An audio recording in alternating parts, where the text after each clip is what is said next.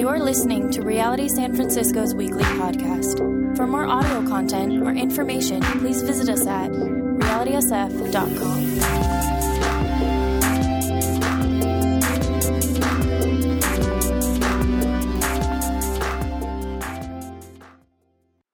This is not really going to be a, very popular uh, sermon, so if you're new, um, I apologize. But the title of the sermon, as you could uh, see, is going to be an, an, a, a strange one um, circumcision, circumcision, and church commitment.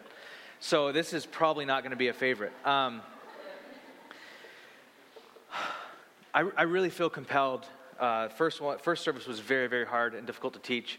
I went upstairs just to, like, you know, I'm just going to uh, say a couple things and then just teach something different, but um, I'm, I'm, really compelled to, to say what I'm going to say today. So if you're new, let me just ask you one thing. If you're new, would you please uh, um, listen, but don't take this too personally, okay? If you've been here a while, take this very personally, all right? Deal? So if you're new, if you're like, hey, I've only been coming for a little bit, I'm just kind of checking this out, don't take this too personally. Let, allow this to show you maybe uh, what the church is and supposed to be. And if you've been here a while, let's all take this. I've been taking this very personally. I, th- I think this is just something that God wants to, to uh, this is a, a, more of a topical teaching, but something God wants to do. Um, so let me, let me read Genesis chapter 17 and, um, and, then, and then pray.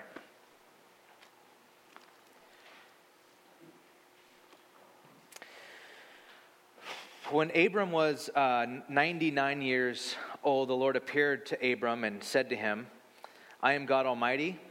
Walk before me and be blameless, that I may make my covenant between me and you, and may multiply you greatly. Then Abraham fell on his face. God said to him, Behold, my covenant is with you, and you shall be the father of a multitude of nations. No longer shall your name be called Abram, but your name shall be called Abraham. For I have made you the father of a multitude of nations. I will make you exceedingly fruitful, and I will make you into nations. Kings shall come from you. And I will establish my covenant between me and you and your offspring after you throughout their generations for an everlasting covenant, to be God to you and to your offspring after you. And I will give to you and to your offspring after you the land of your sojournings, all the land of Canaan, for an everlasting possession, and I will be their God. And God said to Abraham, As for you, you shall keep my covenant and you and your offspring after you throughout their generations. This is my covenant, which you shall keep between me and you and your offspring after you. Every male among you shall be circumcised. You shall be circumcised in the flesh of your foreskins, and it shall be a sign of the covenant between me and you. He who, has, who is eight days old among you shall be circumcised, every male throughout your, uh, your generations, whether born in your house or brought, bought with your money from any foreigner who is not of your offspring. Both he who is born in your house and he who is bought with your money shall be circumcised. You shall, so shall my covenant be in your flesh, an everlasting covenant. Any uncircumcised male who is not circumcised in the flesh of his foreskin shall be cut off from his people. He has broken my covenant. Let's pray and beg God for help. Lord, I pray that you, in, a very genuine and real way, would speak to your church today. For those that are not a part of your church, that have not um, believed upon you or have not tr- trusted in you, I pray you would uh, that you give them ears to hear what's being said today, um, insight into your church, insight into you, the body of Christ, maybe even insight into the historic Jewish people and especially insight into your word. I ask God collectively that you would teach us. Collectively, we submit our, our minds and our hearts to you, and we say that, um, that we love you, God. And God, I want what's best for your church. I desperately desire your will to be done in this church, God. That there be a church that reflects Christ in San Francisco, that shows forth the glory and the beauty and the love and the grace and the mercy and the commitment of Jesus. God, may we be a people like that, God. You're making us into that people. I pray that we'd live into what you're making us. Would you help me this morning? I pray in Jesus' name. Amen. Well, we've seen a, lot of new faces over the last several months here at Reality. And I've been, um, I've been kind of, I've had this need, there's just been this deep need to speak to the church, that's you guys, to the church, about the church um, about this local church. Now, the church is not a building. Obviously, we don't have a building. I'm not bitter about that, I'm just saying. Um, we don't have a building here. We rent this place out. It kind of doesn't fit us uh, on an average Sunday. Um, uh, but we rent this building, and, and so the, the, this, the church is not a building, it's people. You are the church. So, what, is, what, does, what does God want to speak to the church all of us about this church locally, this local expression of God's like universal church that spans as uh, Pastor Tarek was, was praying all over the globe today as people are praying for this, this issue of, of injustice, as people are gathered uh, around all over the globe worshiping Christ today. And, and, what you have to understand is what happens during a worship set or a, um, a worship time or, or, or a gathering or a service, if you've ever noticed this, um, when you come into service, you come into church, you, church doesn't start at a certain time. Okay, you, you, realize this. Church doesn't start at 11 o'clock or 11.05 or, or 9 or, or 5, our service times. We're actually, service is going on all the time in heaven. There's, there's um, multitudes around the throne of God, angels that are bowing before God, singing, Holy, holy, holy is the Lord God Almighty, who was and is and is to come all the time. What we do on, on a Sunday morning is we come in and we kind of tap into that for, for a little bit. We kind of like plug into what's going on already in heaven. That's what we do when we gather, when we sing, when we hear from God's word. We kind of tap into what's going on universally and what's going on um, um, globally. Now, that global giant thing has to have a local expression. Okay? That big giant thing called the church, that people are a part of all over the world, has to have this local expression. And this local expression is called Reality San Francisco. Okay? So, local expression of God's uh, universal church. And I feel I've kind of been compelled to teach on what the church is, or I, I kind of want to give you a little insight. I, I want to apologize um, because we get a lot of questions about this church. People walk up to us every week with questions, and if you're new, it might seem like this church is a bit cryptic. It's like a bit obscure. It's been one of our weaknesses since we since we started as a church. Um, we have really good intentions. At least I, I think they are. We when we first started this church, we wanted to make, make this church all about Jesus. And we don't want to just say that. We want to be, be a church that just says, hey, we're all about Christ, but other people's names are plastered everywhere. We wanted to make the church so much about Christ that even our names weren't even anywhere. Uh, so Tarek and I had this thing like, we're not going to say our names on Sunday morning. We're just going to walk up and go, hi, and like talk, tell people about Christ. That's why during worship, if you didn't know this, um, we, we, the house lights go down. Not only do the house lights go down, normally house lights do go down for worship, but then stage lights are on. Right? And then, like, there's a camera on the soloist going, like, doing solos, and it's up on the screens, and there's the words, and everybody's happy. You know, like, it's not even like that here. Like, not only do the house lights go off, but the stage lights go off. And you don't see anybody up here. And when we first started, I wasn't on the stage. I don't really even like being up here. I was down here, and Tarek was like, You're on the floor, but no one can see you. I'm like, Yeah, I know. That's kind of the point. He goes, But you're a communicator, and they need to see your face. They need to see your hands moving everywhere. They need to see your facial expressions. You need to get on the stage. I'm like, I don't want to go on the stage. You get on the stage. So I got on the stage we, we wanted to, and we didn't, like I said, we didn't say our names. And then it got creepy. You're like, who are these men walking up, these guys, these people walking up going, hi, Jesus. And then we like disappear. Super weird. And we realized, okay, we got to stop this. Okay, let's introduce ourselves and, and, and let's be. We wanted to make this church so much about Christ that everything else faded in the background. Everything. And we mean that in all sincerity. Me, Every single person on staff, every single leader, every single song, everything faded in the background. The only thing that was lit up and apparent were the, the doctrine, the theology that we sing in song, communion, like the, the, the, body and the blood of Christ, response on carpets, like a, a, time to respond on our knees and on our faces before God, and a prayer team that you can, you can have access to people that will love you and pray for you, be physically there for you. That's what we wanted to put on, on, on center stage. That's what we wanted to put up front. Now, we understand, since we don't explain any of that, it's cryptic, it's weird. You're like, where's communion?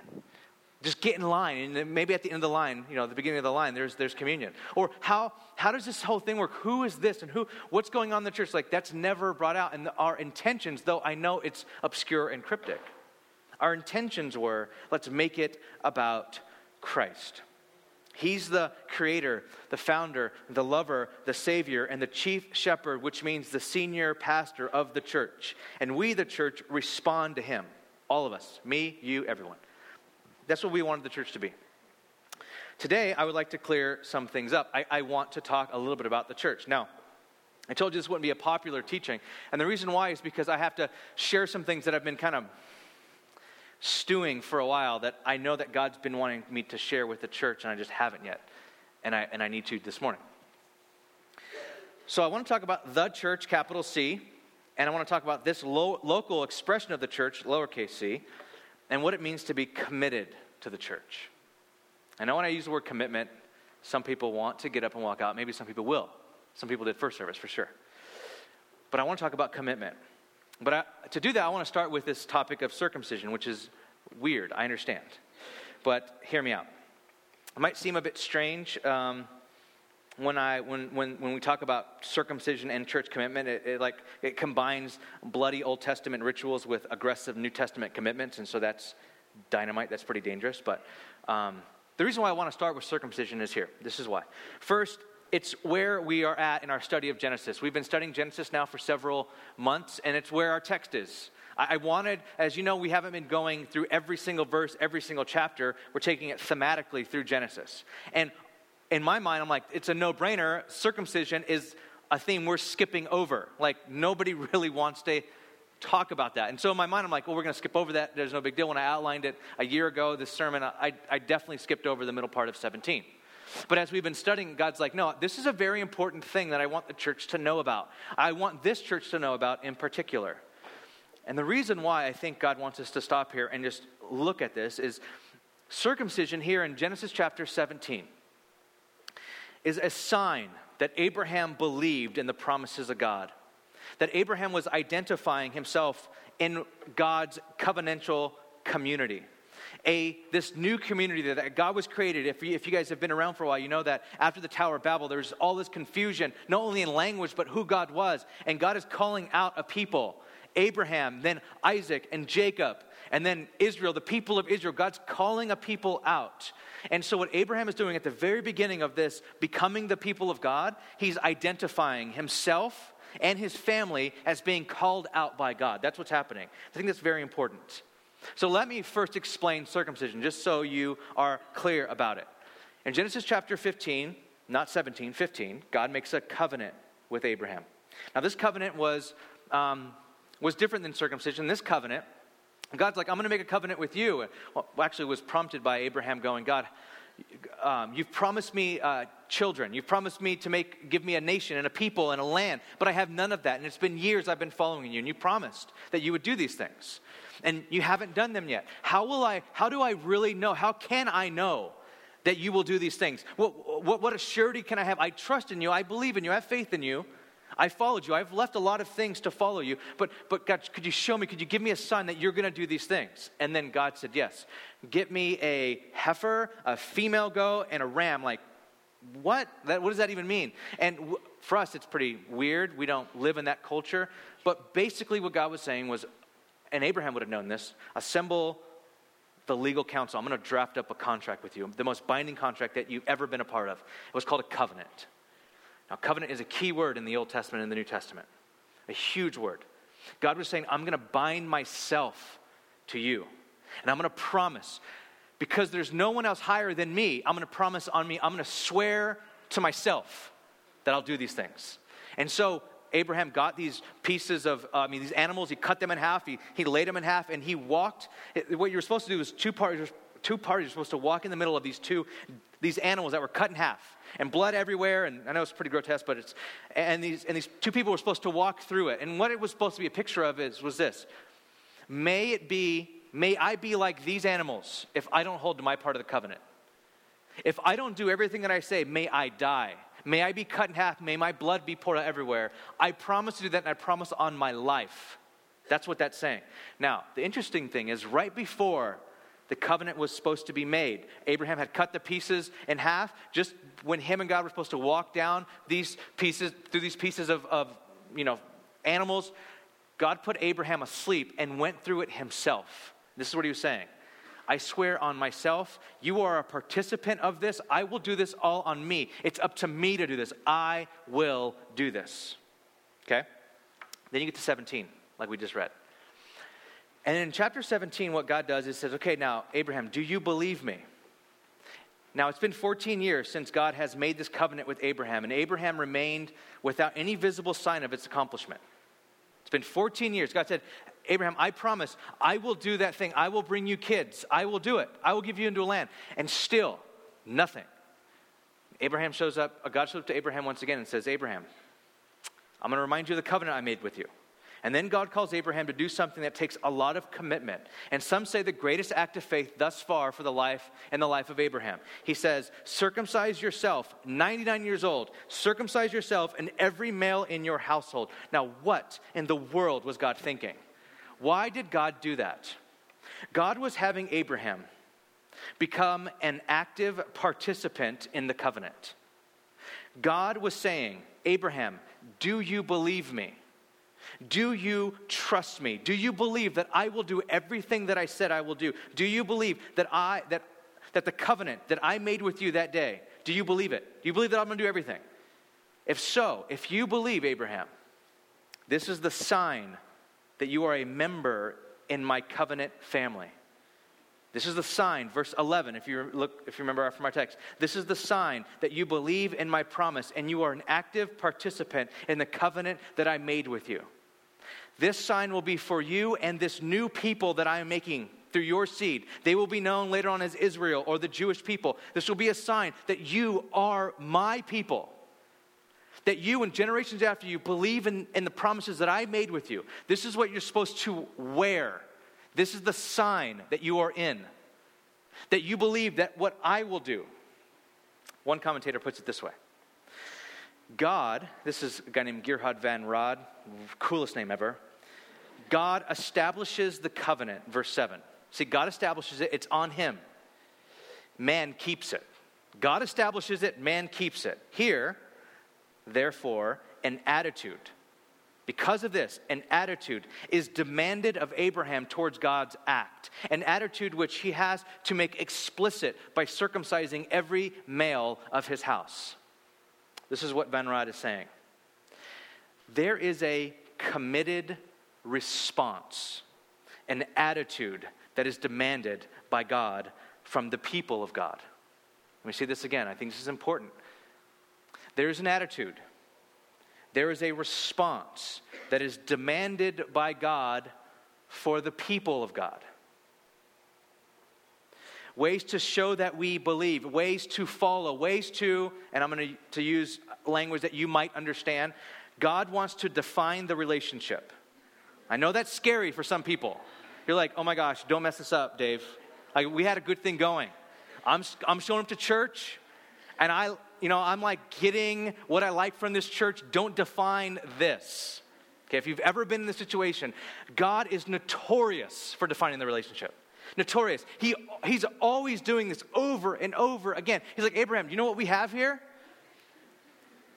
You trust me?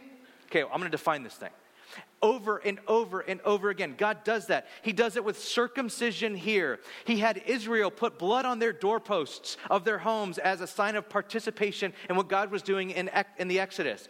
God commanded Sabbath rest on, on Saturday for the people who believed in the law of God, who received the law of God on Mount Sinai. God over and over again goes, let's define what this is. You are my people, I am your God you see how God does that? I am your God. You are my people. Let's define what this is. We were like, yeah, he's God and I like him and he's cool. And I'm like, I'm a part of that, you know, and sometimes God's like, no, let's define this thing. If, if you're my people, you are my people. In the Old Testament, it looked like this circumcision. You are my people. You, you hold by the, the way that I've called you to live. You, you, you guys live under the law. This is what this means. I know this is like, there's something in us that kind of recoils at this. Because we're part of a, a New Testament church that's like, it's all grace, it's all grace. And you're completely right. But God always is defining the relationship. God is always, okay, you're in, you're in, you're in me, right? You're a Christian, right? Okay, you're, you are a Christian, and I want you to be baptized. Whoa, whoa, I want you to be part, you're, you're saved and you're part of a church now and you're part of a community of people where you have to love people. You're going to love people that you don't like. Like, what does that even mean? I don't know. We have to figure that out. You're going to be part of a community of people. You're not going to be this isolated person saying, I'm a Christian and I belong to the church, but I don't belong to anyone or anything individually. I don't belong to anything. I don't, I don't belong to a church locally. I don't belong to a community. I just show up and I consume some, like, sort of service. Like a service is happening, I show up to church and it's like songs, I'm like, yay, and then teaching, I'm sometimes I'm yay, sometimes I'm not so yay. And then song afterwards, and then free coffee and cookies, and it's a, you know, it's a great day. And then I go all about my day. That is how I consume God. That's not what God, that's not, that's not who God is. God is, He defines things. He says, You're my people, I'm your God. This is the sign, this is the seal that shows that we are the people of God. So, what does this have to do with the church? You might get nervous. You're like, oh my gosh, circumcision of the church, what is he going to say next? Okay, this is what I'm going to say. I'm not saying that to be part of a church means you have to be circumcised. I don't know if, you've, if you know this, but the whole book of Galatians is written against this very thing. Um, there were people the Apostle Paul, who was an evangelist in the, early, um, in the early church, you can read a story in the book of Acts. And the Apostle Paul would go around, he was a gifted evangelist, and he would preach the gospel to people, and people would be saved. And there was these people that came behind him called the Judaizers, who, would, who were Jewish, and, and, and they, would, they would follow wherever Paul went, and they'd go to the church that was, that was, that was brought out of, out of Gentile church, that was brought out of darkness into light, and they would go, hey, church, come around. Okay, so you guys are now Christians, right? You know that Jesus was Jewish. Okay, you guys know that? Okay, you know this is like a Jewish thing? Okay, you guys got that? Okay, good. You guys have to be circumcised. And they were like, What? Like, yep, that's what it means. And they would circum, okay, I know it's weird, okay? But Paul heard this and was, if you read the book of Galatians, he was angry. He was mad. He said, well, you can read it. Eh, he said some crazy things, okay? But Paul says, no, you're not under that yoke of bondage anymore. You're free in Christ. You're free. We're going to talk about what that means in a second. So, what I'm not saying is that circumcision is brought into the church. Actually, there was a whole council in Jerusalem that met in Acts chapter 15 that decided that Gentiles being brought in the church were not to be circumcised. But what am I saying then? And this is what I'm saying the people of God have always been called to a covenantal com- commitment.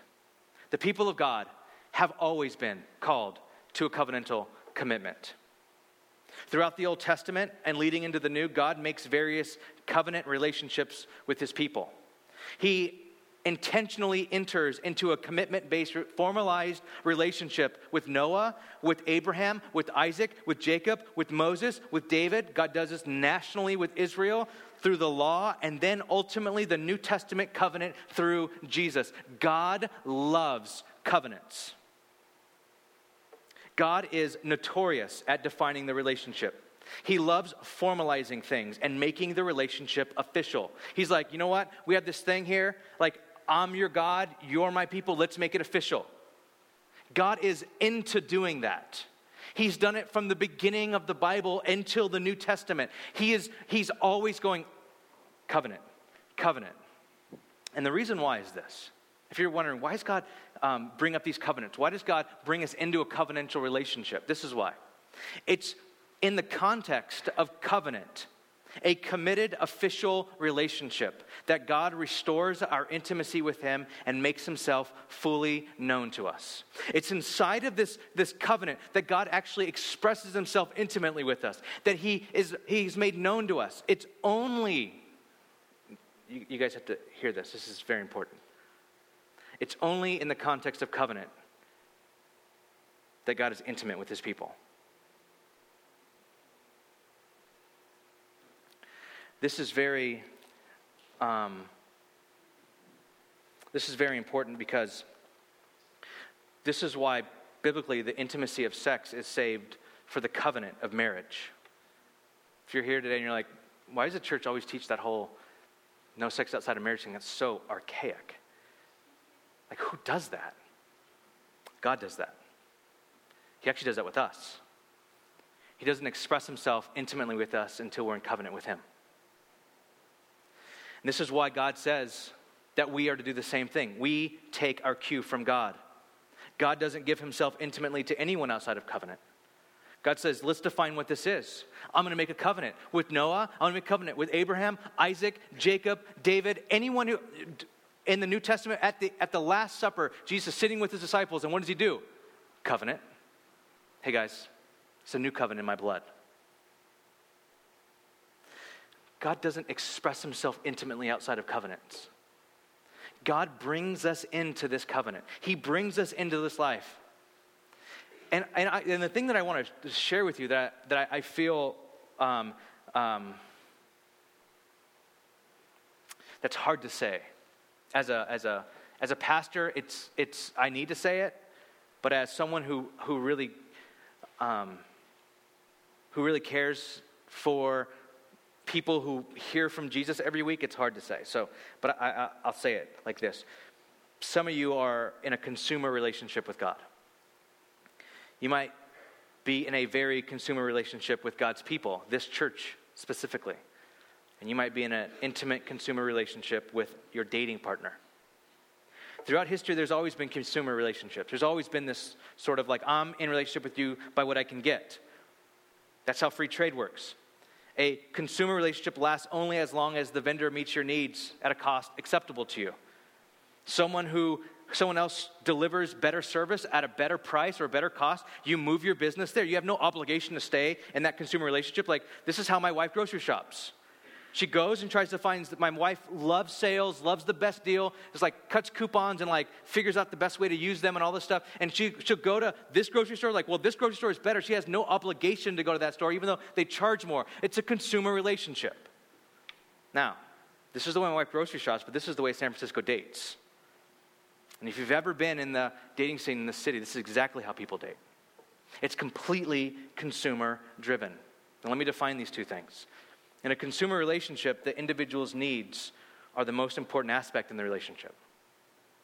So it's all about my needs. Are my needs being met? So we, we transfer this over to uh, a, a, a, dating relationship. Are my needs being met? No, I'm out. At, to a church, are my needs being met? Okay, all of a sudden, this community's hard, and it's not the way that I thought it would be. I'm out, and we leave. No problem at all. Boom, gone. Out. We do this even in marriage. My needs are not being met anymore. Guess what? Covenant broken. I'm out of here. In a, covenant, in a covenantal relationship, the good of the relationship takes precedence over the immediate needs of the individual. The good of the relationship. Like this relationship that we have is more important than my individual needs. This relationship of marriage, this relationship of, of me following God, it's, it's more important than my little individual needs because my needs can change. Even, guys, even I know this is crazy for some people, even in God's church.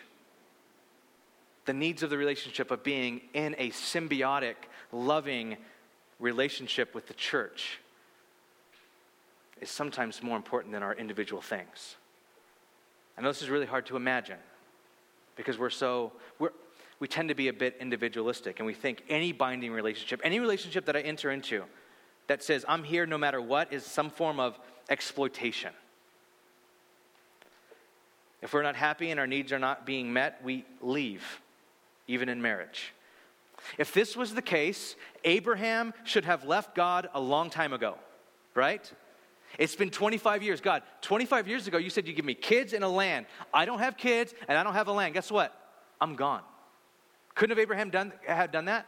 Like, God, I've been walking with you for like 12 years now, 15 years, 20 years, and all the things that you said to me 20 years ago have not come to pass. I'm out of here. If this was based on consumer on consumerism, he could have left a long time ago. Actually, if it was based on consumerism, God could have gave up on humanity in Genesis chapter 3. Right? What does covenant mean though?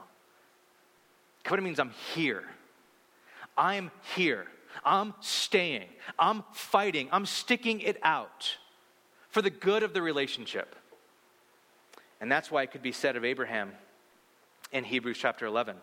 By faith, Abraham obeyed when he was called out to go to the place that he was to receive as an inheritance. And he went out, not knowing where he was going. By faith, he went to live in the land of promise, as in a foreign land, living in tents with Isaac and Jacob, heirs with him of the same promise. For he was looking forward to the city that has, you see that? He's looking forward to, oh, it was on the, screen. is it on the screen? No? I thought it was on the screen the whole time. Hebrews chapter, no? Okay. Hebrews chapter 11. He was looking forward to the city that has its foundations, whose designer and builder is God. This is what this means. Abraham lived his life not grabbing hold of every single promise that God promised him, but he, st- he believed in God. And he had faith in God. And he said he, he looked forward to it, whose city and whose, whose architect and builder was God himself. What that means is this this was not some sort of consumer relationship that he had with God. It wasn't like, God, you didn't give me the land you said, and I'm out, or the kid you He kept looking forward, going, My hope is in God, and God will resolve this some way or another because I have faith in Him. It's important to keep in mind that God asked for this commitment. God knows how important this is to, to live in a vibrant relationship with Him. So He asked for this commitment. It's not that Abraham was so moved by God's word that he decided to circumcise himself at 99 years old. He's like, God, I love you so much. How do I prove that I. I got an idea. I know how I'll prove that I love you. That is not what's happening here. God asked for commitment permanent commitment. And I know that idea of permanent commitment freaks you out. I mean, we live in a, a fairly non committal culture. This last week, the best thing on the internet was this someone tweeted this Facebook thread of a girl who got a tattoo on her arm from a, of a guy she just started dating, a tattoo of his face on her arm. One of the fun, I don't know if it was real or not, but it was one of the funniest things uh, this last week. And she gives, it's just this th- a whole thread, and it was like, um, it's a picture of her arm with his face tattooed on it okay? And then uh, and then she was like oh my gosh i wanted to show you in person but i won't be able to see you. But surprise and all her friends are like oh my gosh you're so devoted you're so committed to him. You're, and you're waiting for like what is the boyfriend going to say? All of a sudden he chimes in he's like he says this um, you got my face tattooed on your arm? What are you insane? You said you You said you wanted a wing tortuous. I offered to pay for that, not my face. It's like, I paid for your tattoo because you said you were going to get this. I drew this thing for you and you were going to get that, not my face. And then she commented back, I was thinking that this is the way I was going to show you that I love you, that you don't like this. And he was like, You thought that getting a grape sized tattoo of my face from a guy that you dated for a week you don't think that's a little over the top? And then gone, to, you know, they broke up on Facebook, but whatever. Um, I mean, that's insane, okay? Everybody knows that's insane. You're like, okay, girl, you've been dating a week, you don't get his face. I don't know if it was real or not, but, but, but commitment's insane as well. Like committing yourself, some of you guys in here going, committing myself to one person for the rest of my life is absolutely insane. Some of you guys, you know exactly how that feels. Or even saying this committing myself to one God for the rest of my life is insane. Commitment to us sounds a bit insane. Commitment to God, commitment in marriage, commitment to a church community. To many of us, it's a very foreign concept. So, what am I trying to, trying to say here? Let me try to land this plane. The church, the church universally, globally and this church locally needs your commitment to Jesus' church. And I say that unapologetically. This means what this works out, how this works out practically is like this baptism. Baptism is, is the New Testament sign. Old Testament sign was circumcision. New Testament sign is baptism. It's a sign that, yes, God, I believe in you. I believe that I was once alive to myself in the flesh, but actually dead and then I died to myself, and then I was buried with you, and I rose again with you, and I'm pure, I'm washed. That's what baptism is a picture of. It's actually saying, I identify with Jesus. I identify in his life, his death, his burial, and his resurrection. I am a Christian. If you've not been baptized, be baptized. If you've placed your faith in Christ, be baptized.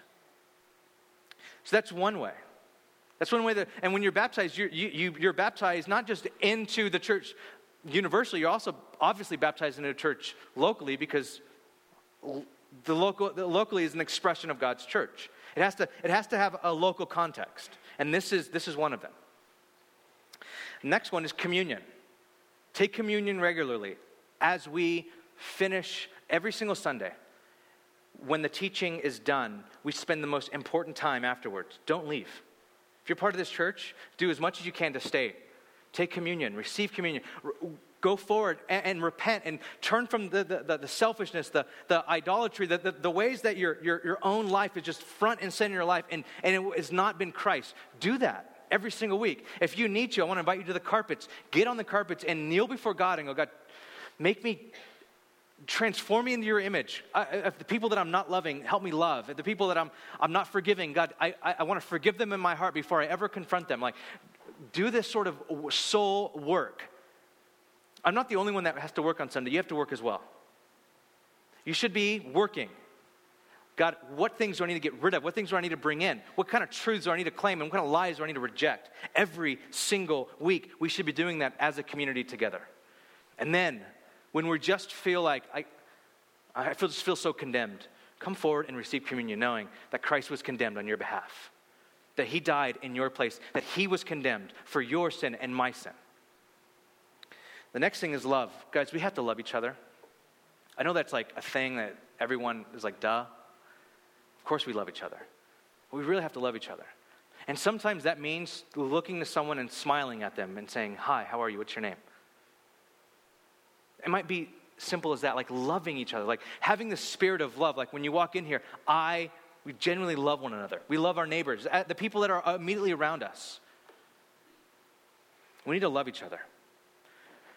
Um, in Galatians, Paul says that circumcision doesn't mean anything in the New Testament church. He says the only thing that matters is faith working itself out in love. Hey, there's no circumcision. Uncircumcised, circumcised, who cares?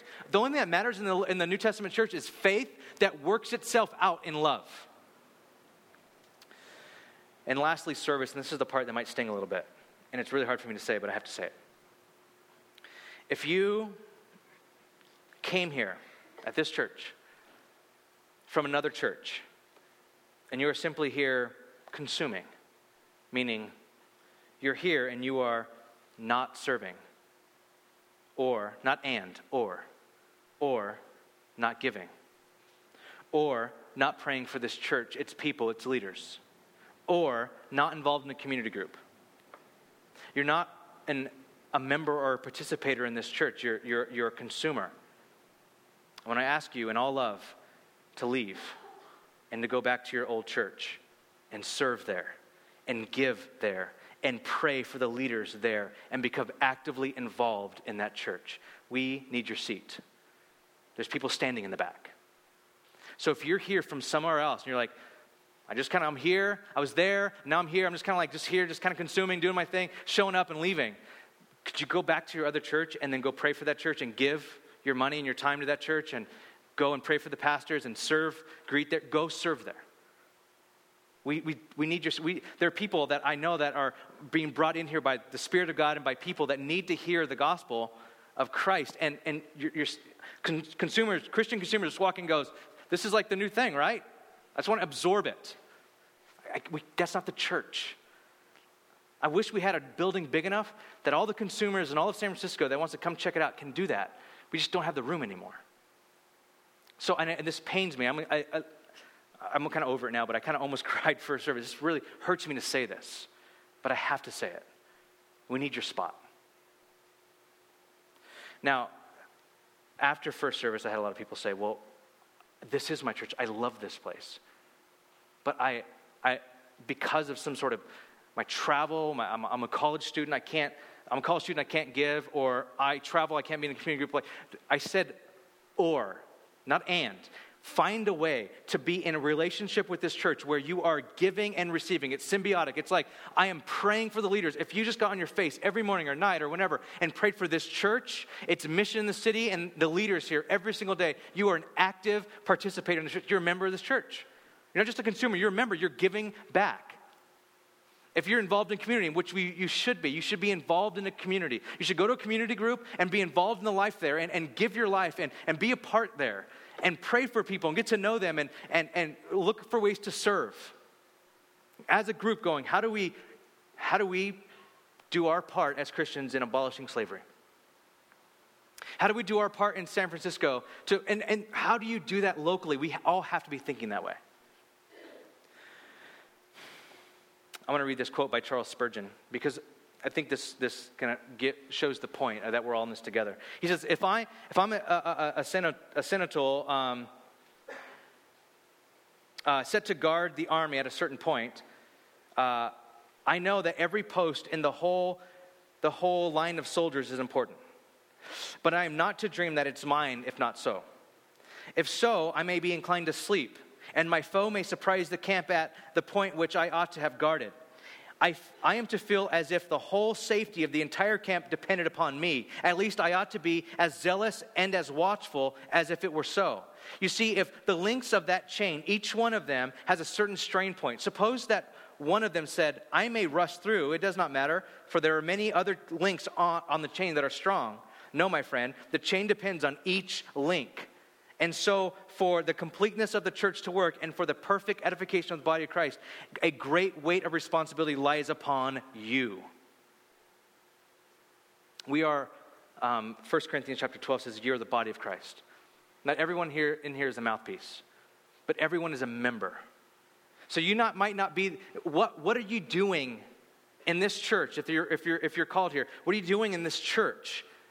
To bring about the body of Christ. Some of you guys are hands, feet, arm, leg, knees, like whatever. We're a part of God's, of Christ's body. Now, though we are a culture made up of consumers, and I'm a, I'm a huge part of that, I genuinely believe that we have a desire to partic- participate. We want to participate. We want to be, that's why they're even on, on things that we consume, like there are like buttons and comment threads and retweets, because we want, we like, we read something like, I like that, like, like, don't you go through life want to double click everything? Like, I like that. I like that too. Like, we, want to, we want to participate in the things that we see, the things that we consume. We love to do that. And I want to ask you this morning to do something that I know that deep down you want to do. And it could just start by praying.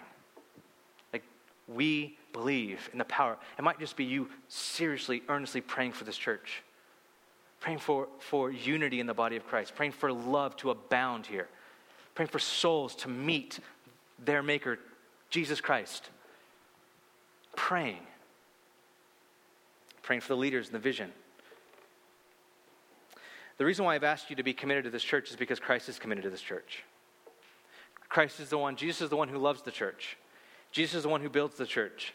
Jesus is the one who leads the church. Jesus is the one who died for the church. So, to close, to wrap this up, to kind of bring this back to that weird topic of circumcision. Circumcision in the Old Testament was a blood shedding rite of only a partial cutting off that spared the recipient of being cut off entirely from the community of faith. I know that's weird. But what it was is this part, it was a blood, it was a bloodshedding rite of going we're going to be partially cut off that we're not completely cut. There's a play on words there in in in, in uh, Genesis 17. Did you did you pick up on that? There was a play on words. I know it's a little uh, it's, a, it's, a, it's a weird one and a gross one. It's like, be circumcised or be cut off. That's a play on words. He's like, you can be partially cut off or completely cut off. The way that we're partially cut off, by partially cutting off, we're spared being cut off entirely. Now, all of this, what this, what this meant was, all of this anticipates something bigger. All of this was anticipation of the one who would be entirely cut off from his people. Colossians chapter 3 says that Jesus Christ is our circumcision. He was the one who was entirely cut off from God, entirely cut off from humanity, from people, from everything, completely separated that we can be brought in. He was the one that was completely cut off for our salvation, completely cut off for our justification. He was the one who took our payment, who took our penalty, who took our judgment, that we can be brought in. That now our, our hearts are circumcised, the flesh of our hearts are circumcised, that we can be brought into the life of God. And so we look to Jesus, the author and the finisher of our faith, the lover of the church, the one who washes the church and makes it all it should be. We want this church to be centered around Christ.